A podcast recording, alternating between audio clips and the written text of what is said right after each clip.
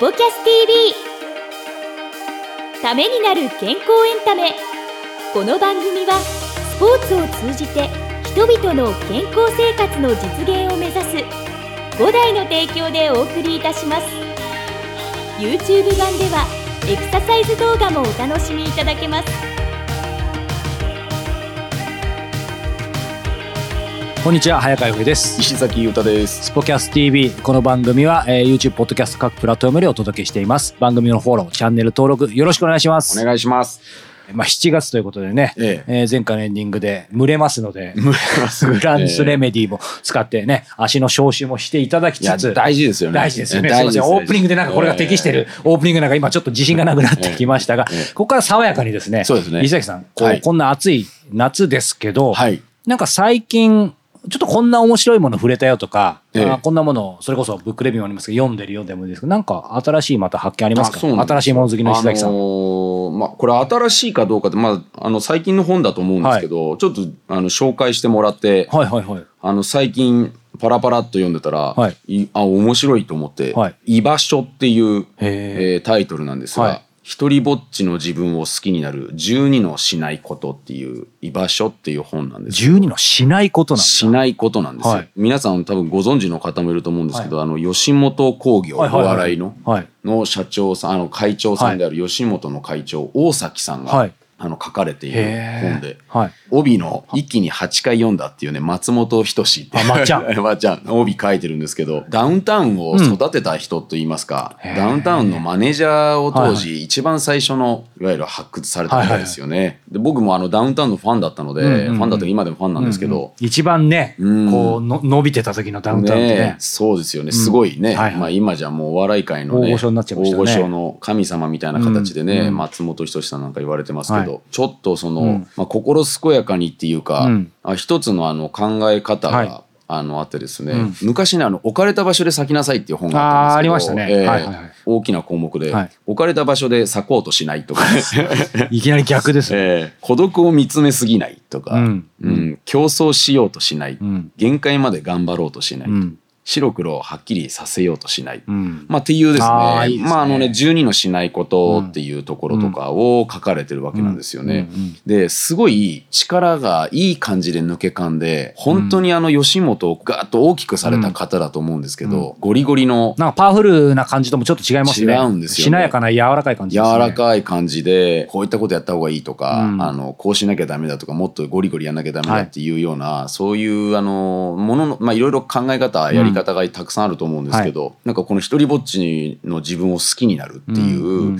まあ、こういった考え方っていうのは、あ意外と僕は刺さる部分がうん。結構あって、うん。タイプが全然違う方で、なんかあの人と比べない、はい。えー自分の信念を持って、うん。あの信じてやっていくっていう中で、うん。で一つあのあるのがはいやっぱりダウンタウンさんをはい。信じてたんですよね。うん。であの最初から全然パチンと、はいはい。あの売れたわけじゃなくて、そのダウンタウンのその良さに、はい。絶対世の中が気づく時があるっていうことで、あのまあ、先見の明があったんでしょうね、うん。うんこんなに面白い天才はいないと、いうところで書かれてるんですけど、まあ、そういった時も慌てずにはい。自分の考え方を絶対こあの大丈夫だからっていうね、うん。まあ、そういったある意味ダウンタウンの居場所を作った方なのかなっていう方でね。そうえか。ーちょっとそういったものを読んだ時に、はいあのダウンタウンさんだけの話じゃないんですけどね、いろんな方たちのエピソードがあって、ほっこりするいいですね。本の居場所っていう、あ居場所って大事だなって思いました。これね、あの、音声聞いてる方は、あの、ぜひね、あの、アマゾンなり楽天なりでチェックしていただきたいです。この居場所っていうこの想定の、やっぱフォント、はい。居場所のフォント、書体も柔らかくていいですね。柔らかくていいんですよこれ、うん真っ白なね本で。ぜひチェックしてみていただけたらと思います。はい。ということでね、まあ今の話聞いててもやっぱりダウンタウンを信信じるというかね、うん。やっぱり本当心にはね、力があるっていうのを思いつつ、ええ。ーここまで3回にわたってね、今日で3回目のお話になりますけど、えー本編ではですね、えーメンタルトレーナーの成田吉典さんにですね、いえーいろいろ、まあ、心と体のことここまで伺ってきましたが、今回は最終回となりますので、えーぜひお楽しみいただけたらと思います。それでは第3回を、えーご視聴ください。どうぞ。どうぞ。3回にわたってお届けしてきました、メンタルサポーター成田義則さんゲストを迎えての回ですが、えーよろしくお願いします。よろしくお願いしおます。願いします。前々回、前回にわたってね、健康がいかに大事かっていうのを、本当にみんながもう今まで何百回何千回と聞いてきたけど、やっぱり分かってこなかったことをね、あの、伺いましたけど、改めて何のために健康について考えるのかなって、僕ちょっとなんか哲学的にあの後考えてみたんですけど、つまるところやっぱり幸せに生きたいからだと思うんですよね。そう考えると、まあ健康と幸せって密接にリンクしてると思うんですけど、まあせっかくなんでね、成田さん自身が、意外と成田さんご自身のことも聞いてこなかったんで伺いたいんですけど、こう、成田さんが幸せな人生を送るにあたって、本当に必要なものって何なんでしょうね？まず考え方。やはり考え方。とにかく考え方を明確に落とし込むことがまず一つ大事ですね。うんそして、最も大切な目標は何かっていうと、はい理想像です。理想像、はいなんか初めて聞く言葉ですけど。自分がどんな人になりたいのか。え人は、なりたい人になるって言われてるんですよ。なりたい人になる。そして考え方として、うん曖昧な思考は曖昧な結果しか生まれないって言われてるんですね。ですから、よくね、願いは叶うって言われてますけど、思考は現実になるというね。うんこういう言葉をね、聞くと思うんですよ。うん要は明確な思考からしか明確な結果が生まれない。はいですから、人生で一番大きな目標は何かって言ったら、うんどんな人になるか。要は理想像ですよね。はいそこが曖昧だとですね、実はブレちゃうんですよ。うん目先の名誉。目先のお金、目先の欲に引っ張られてしまう。うんでも、こんな人になるんだっていう理想像をきちっと持ってる人は、迷った時に理想像に向かって迷うことがなくなるんです。うん人生のコンパスみたいなもんですよね。なるほど。どっちが北でどっちが南か理想像というね、うん北斗七星が輝いていると、うん常にそこに目指すことができる。はいはい人生って山あり谷なりって言いますけれども、苦しい時に理想像がなくなると、うんどうしていいか分かんなくなる。まあそうですね。でも理想像があると、要はそこに向かってうん自分が今うん何をすればいいのかがうん明確になってくるわけですよね。ですから僕が一番大事だと思うのは、まずあなたは生まれてきました。うん死ぬまでにうんどんな人になりたいんですかと、うん。この理想像を日々明確にしてほしいと思ってるんです。うん。非常に今の話刺さったんですけど、まだちょっとついて切れてないところがある。はい。ちょっとだけレベルの低い質問かもしれませんが、とんでもない。あの、今の話が上がってて、まあやっぱりね、さすがオリンピアンとかにもコーチングされてるだけあって、今の話が上がってて、いや、その通りだなと思いつつ、正直ちょっとかなり先の話に聞こえた部分もあるんですよ。すごいけど、あ、僕はちょっとまだそこまではっていう正直メンタルブロックがあって、今の理想像の大切さは分かってるんですけど、身近なところで見てる方は僕レベル高いと思いますが、少しすみません、ちょっと下げていただくと、もう本当に人生の大目標みたいなものもいいと思うんですけど、どういうところでこの理想像を使えるんでしょうね？ご理解いただきたいのは、私たちははい生まれてきました。はいい、つか必ずうん死にます。うん。まあ死んだ時に、はいアメリカだとね、はいよくお墓にこんな人ここに眠るって書いてあるんですよ。ああ、そうですね。それと同じように、うん亡くなった時にうんどんな人だったかって、要はもうその人の人となりしか残らないわけですよね。そうですねっ。てことは、私たちが一番人生の目的で大事なものって、うんどんな家に住みたいとか、うんどんな車に乗りたいとか、うんまあそういったことではなくて、どんな人になりたいかが実は一番大事なんですね。で、先ほどお話ししたように、曖昧な思考からは曖昧な結果しか生まれない。はい。ということは、人生で一番大切な目標は、どんな人になりたいかということなんですよ。うんですから、決して大層なことではなく、要はシンプルに、うん。あなたどんな人になりたいって、うん。これだけの話なんです。身近になってきましたね。どんな人になりたいって言うと自分がなるっていうね、そういうことだとブロックかかる人がいるので、はい。どんな人と一緒にいると一番楽しいですか、うん。どんな人と一緒にいたいですか、うん。っていう質問をして、こんな人、こんな人ってまず箇条書きにしていただく。それがあなたの理想像。っていうことなんですね、こんな人と一緒にいたらとっても楽しいっていう。はい。これね、すごい大事。例えばね、この理想像の中に健康で、スマートで、笑顔がね、とても爽やかでとかいろいろ書くじゃないですか。はいはで、それを一回全部書いていただいたら、ん。毎朝毎晩それをチェックしていただく。違うなと思ったら書き換えたり、自由ですね。自由です。うん。書き足したり、ん。っていうのを実は日々してほしいんです。うん。よく言われるんですけど、成功者は紙の上で考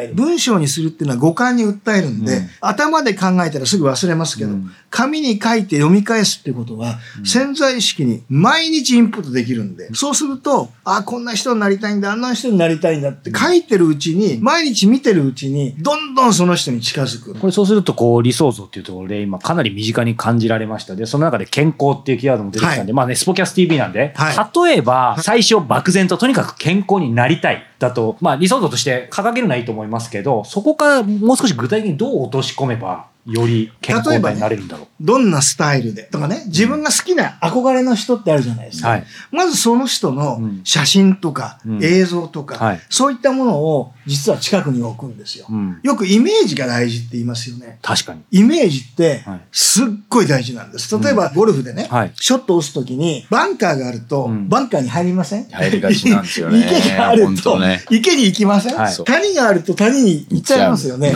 そうなんだ。なんでっていうと、そこを見ちゃうと、うん。イメージしちゃうんですよ。うん。人って、はい。例えばテニスで大事な部分で、ここでダブルホールとしたらどうしよう。で、ダブルホールとしたらどうしようってし思った瞬間にイメージしてません？ダブルホールと、うん。実はね、イメージすると体が動いちゃうんです。例えばですね、目つぶっていただいていいですか、で、目の前にみずみずしいレモン、ボーンと置いていただいて、それを真っ二つにバーッとスパッと切ってください。はい片っぽは静かみにして、口にガーッと絞ってください。唾が出ません？出ます。出ますよね、はいこれね、イメージしただけで唾が出るということは、うん体が反応するってことなんです。ってことは、イメージしただけで体緊張したり、こうばったりするわけです。だからジャック・ニクラウスがティーグラウンドに立った時に、え自分でイメージでボール打つんですよ。んそれでナイスショットが打つまでは実際ボールは打たない。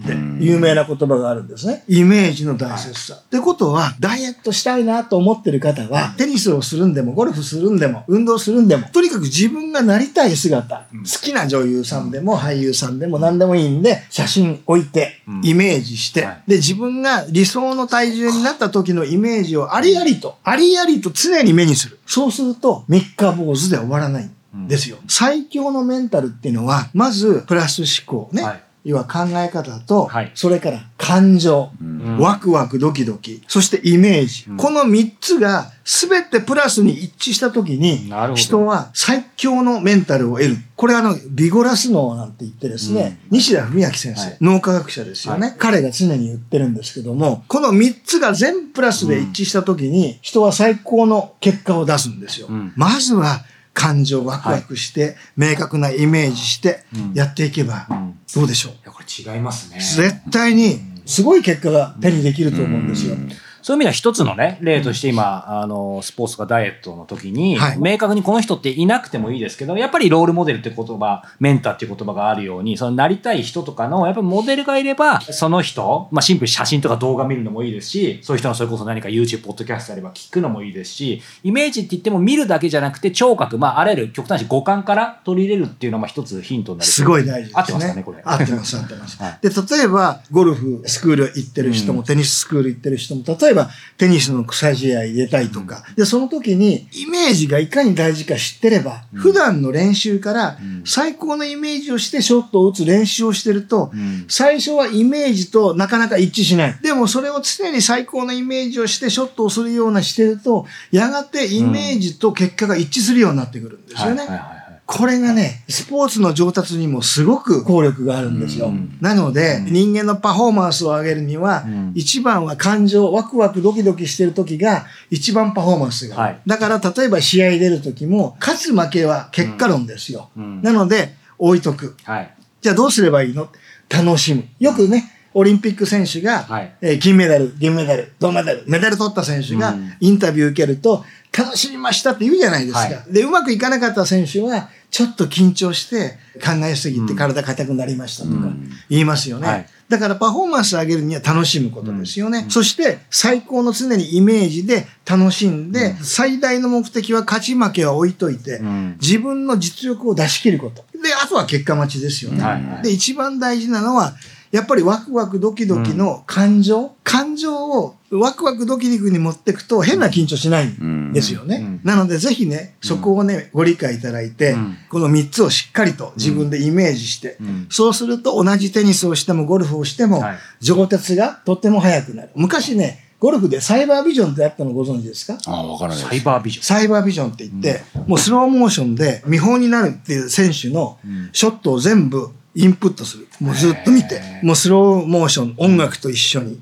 だからゆっくりから始まって普通のスピードになったり、それを常に見てるだけでもイメージが完全にできるという。面白いですね。なんか、う運動フィジカルの話と対極ですけど、うん僕もいろんな小説家の方にインタビューしたり、まあ自分も書く仕事をしてますけど、やっぱり結構最初鍛えるときに、写す。やっぱり小説を、例えば短編小説書き写すとか、まあそれもある意味近いですよね。書くことによって体で動かすことによって、やっぱりイメージしますよね。そうですね。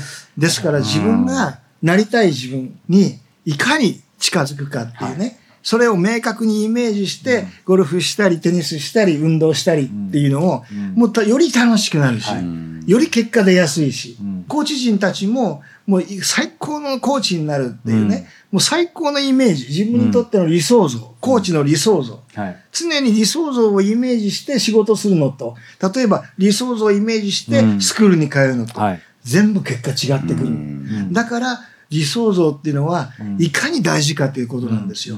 決して大層なあれじゃないんですね。すごく身近なものなんです。なるほど。この理想像っていうことでね、もうある意味石崎さんはもう成田さんと出会ってもう 10, 10年以上？そうですね。多分最初の頃から、まあ直接間接問わず言われてきたと思うんですけど、改めてまあ最後に、まあ石崎さんご自身、まあ個人的なことでもいいですし、実際こうね、理想像をまあこう学びながら、まあいろんなお客さんと接してたりとか、まあ理想像ってこう言われてきて実践してきてなんかま学んだこととかみんなに、あの皆さんに最後にシェアしたいこととかありますか？まあ、常にね、こういう存在でありたいっていうのは持っておかないと、いざっていう時に忘れちゃうんですよね。あの例えばですけど、今回の話でも出てたスポーツやってる時、まあ、ゴルフなんかやってる時とかって、うまくいかない時にそのまま崩れるのか、まあ、テニスもそうですし、うん。そのピンチの時に意外とあのそういった自分の脆さが露呈する部分で、いかにそういったところに立ち返られるのかっていうところは、まあ、やっぱり大事かなと思いますよね。まあ、それなりにやってきたつもりなんだけど子供の時から、はい。まあ、そういったことを学んでおくことがすごく大事なのかなって思ってますね。まあ、ですのであの、ね、子供たちにどうなりたいのっていうことは口癖のように、あの言ったりとか、まあ、会社でも一緒に働いてる人たちに、はい。やっぱいろいろ相談を受けたりとかってする時に、どうなりたいっていうことじゃなくて、ん。あのじゃあ君はどうしたいのっていうこととか、そういったことにつながったりとか、まあ、でもいろんなケースではい。理想像ってお父さんとしてどうありたいのか、いや、本当ですよね。えー旦那としてどうありたいのかとかね、会社の中でみんなの前ではどういう存在でありたいのかっていうところとか、まあ、いろんなところに問われるというか、うんうん。そういったところをちゃんと自分で書いておかないと忘れちゃうんですよね。でも本当ね、石崎さんもおっしゃってくださいました最初に成田さんが理想像っていうのはまあコンパスであり、北極星というか北斗七星というか、実際なれるかっていうのはまあ時間差あるにしても、どうありたいかっていうのはいつでもいつからでも、1円もかからずに始められますからね。大谷ね、ん。大谷翔平選手、あ翔平選手がはうん。今すごい大活躍してますけど、はい。有名な話でね、うん。要はもう小さい頃から自分のね、目標を明確にし、理想像をしっかり持ってるわけですよ。はい。どんな人になりたいってやった時に、世界一の人に愛されるん。野球選手になりたい。うん。人に愛される。すごい、そのキーワード、理想像とかないとなかなか入ってこないですよね。入ってこない。世界一の野球選手っていうのはありそうですけど。そうです。みんなから愛される世界一の野球選手になりたい。うんもうね、この理想が明確にあるからこそ、今の彼があるわけで。だそれがあってこそのゴミ拾いなんですよね。そうなんです。ゴミ拾いはし、その先にあるわけじゃないってことですよね。それがあってのいつも笑顔。はい。で彼はそれをしっかり勉強してますから、例えばね、普通審判にん違反してないかどうか、はい、えー変なベタベタつけてないかチェックされると、はい普通のね、投手は嫌な顔するわけです。俺そんなことしてるわけない。でも彼は常に笑顔うん。ですよね。はいだ大丈夫よ見てっていう感じですよね。うんもうそれだけでもうん。全く違う。で、彼はそういったところまで明確に、はい。だからなぜゴミを拾うの？運を拾うとかね、うんもう全部そういった細かいところまで明確に落とし込んでるはいわけですよね。うんだから先ほど言ったように、心と体っていうのは全部リンクしてるんで、うんはい。笑顔にするってことがん。いかに大事か。はい。だから、例えばテニスの最中に負けそうになった時に、要は体変えるとメンタルも変わるんで、はい。あえて笑顔にしたり姿勢変えたり、うん。を声を出して勇気をつけたり、はい。いまあ、いろんな形で心と体全部つながってますよっていうのを理解しておくと、はい。い、ろんな形で自分の感情をコントロールできるんで、はい。常にね、笑顔で、自分の理想像の中に常に笑顔っていうのも入れといていただければね、うん。いいなと思いますね。そうですね。はい。はい、はいありがとうございます。3回にわたって、えーお届けしてきました、成田さんのお話いかがだったでしょうか？ぜひね、繰り返しご視聴いただければと思います。ということで、今回はメンタルサポーターの成田義則さんをお迎えしてお話を伺いました。成田さん、石崎さん、ありがとうございましたあ。りがとうございましたあり。がとうございましたさあ、エンディングのお時間ですが、はいさあ、石崎さんお待ちかねですよ。お待ちかねはい、今僕は何言うかもうドキドキしてますね。もうねでもねあんまりドキドキしなくなりましたねそれは僕に期待してないってことですか？いやいやそういうわけじゃないけどマンネリ化ですから。いやいやいやいやはじゃあ、行きたいと思います。はいはい。皆さんお待ちかねです。さあ、久しぶりにやってきました。エンディングです。はい。はい。これすみません。ポッドキャストの方、さあ、この間で笑いでわかりますか？ええーここに、また僕からの本紹介でありますが、久々に帰ってきました。えー、366日。アスリートの名言。いや久しぶりですね久しぶり。はい。じゃあ行きます。スタートいきます。ストップお願いします。はいスタート。ストップあ、いいですね。来ましたよ。はいこれはわかりやすい。フィギュアスケート浅田真央さんです。あ大御所いいですね。来ます。はい決断をするにあたって本当に悩みました。でもやり残したことは何だろうって思うことがなかった。それだけ自分が全てやり尽くしたんじゃないかなと思います。ということであす。ーもうシンプルですねシンプルです。これコメントするのがちょっとおこがましくなってきますけど。おこがましいものとですが、えー。はい、これ引退の言葉らしいですがいや、ー。石崎さん何か感じることがありますか？いやもうなんかその浅田真央うん。選手のはい。テレビで見てたはいはい。もう今でもねはい。あの思い出しますよね。浅田真央さんっていうと、なんか一番思い出すっていつですか？僕、僕と多分石崎さん違うかなと思って、あの真っ先に思い出すシーン。シーンは僕2つあって年齢が達してない。やっぱり一緒、そのグランプリファイナルですか、うんそう。あ、全く一緒。そうだからあいきなり出てきてね。そうで取って、はい。優勝して、うん。だけどオリンピック出れなかったね。出れなかったわけじゃないですか。若すぎて。あの時に思ったのは早熟って本当にいろんな思いをしちゃうんだなと思って。天才で片付けちゃいけないんですけど、今みたいなねうん。言葉を言える。でもまだまだその時はまだ、あのまだ若いですからね、うん。ごご6年前。えーそういうことですよね、現役引退をする時のそのセリフとしては、なかなか言えないセリフですよね。本。当ですよね。イチロー選手がそのなんていうんですかその後悔っていううん言うん。葉をはい。いろんな形で語ってらっしゃいましたけど、はい。人生って後悔することって絶対あると思うんですよね、うんそれをしきれない部分もあると思うんですけど、はいはいはい。ここまでやりきって悔いはないと、うん。まあ、もちろんあのイチロー選手がこあの後悔してるわけじゃないと思うんですけど、やりあの方もねやりきってる方だと思うんですけど、浅田真央、ね、選手、はい。元選手もやっぱりここまで自分で言い切れるっていうのは、本当に振り絞ったんじゃないのかなと思いますよね。本当に、なんかそうなるとなんか、やり尽くしたとか、後悔したしないって、なんかまあまあ、浅田さんと比べること自体はおかましいですけど、でもやっぱええなんか、軽々しく言えないですね。言えないですよね、もう大体あの60点か70点思考で生きてるんで、ええ本当ですね。ねあの平均より上を狙っていけばいいかなまあまあ、それも大事ですね。そういう感じでね、はい。生きてるから、うん。トップオブトップ。はいの経験をされた方っていうのはやっぱり結構ギリギリのラインでね,、そうですね。ん歩んできて挑戦して、だからこそ言えるシンプルで、うん。なんか透き通った言葉ですよね。ね。えちなみにせっかく収まりがいいところ恐縮なんですけど、僕はあの職業病でね、ええ。2つあるって言ったらね、もう一つ何かなっていうのも。ああそうです。そうでしたね、はい。韓国の,、はい。あの選手と、はい。えーごめんなさい。キムヨナあ、キムヨナはい選手と戦ったわけじゃないですか。すごかったですねすもう、二人ともすごくて、あの変な話、キキムヨナ選手いなければ金メダルでしたからね。いや、本当そうですよ。はいでもなんか僕ら日本人としても、キムヨナみたいな感じじゃなかったですね。あの二人のレベルまで来て、二人とも応援しちゃいましたね。もうあのやっぱり二人ともね違うなんかタイプで、キム・ヨナ選手の方が総合的にあの時やっぱちょっと見た目もうん。なんかオーラがあったしすごいなと思いましたね。抜けてましたね。ね。うん。ダイナミックな、はいはい。あの素人目からしても、うん。ああちょっとこれはすごいなって思ったんですけど、うん。その中でも堂々と、うん。あの自分の演技をやり抜いた、はい。あの姿が、うん。うわすごいなと思いましたね。そうですね。うん久々に名言開きましたけど、膨らみましたね、やっぱり。はい。膨らんでるかどうか、膨らみました。もう、えー浅田さ、浅田さんに乗っからせていただいて。えー乗っからせていただいてもうね、おこがましい話だったんですけど、はいはい、いいですね、スポーツってね。ねスポーツって最高ですね。ということで、お届けしてきました、スポキャス TV。えーまた次回も、えーご視聴いただけたらと思います。はいそれではまた次回。ありがとうございます。この番組は提供5大グループプロデュースキクタスでお届けいたしました。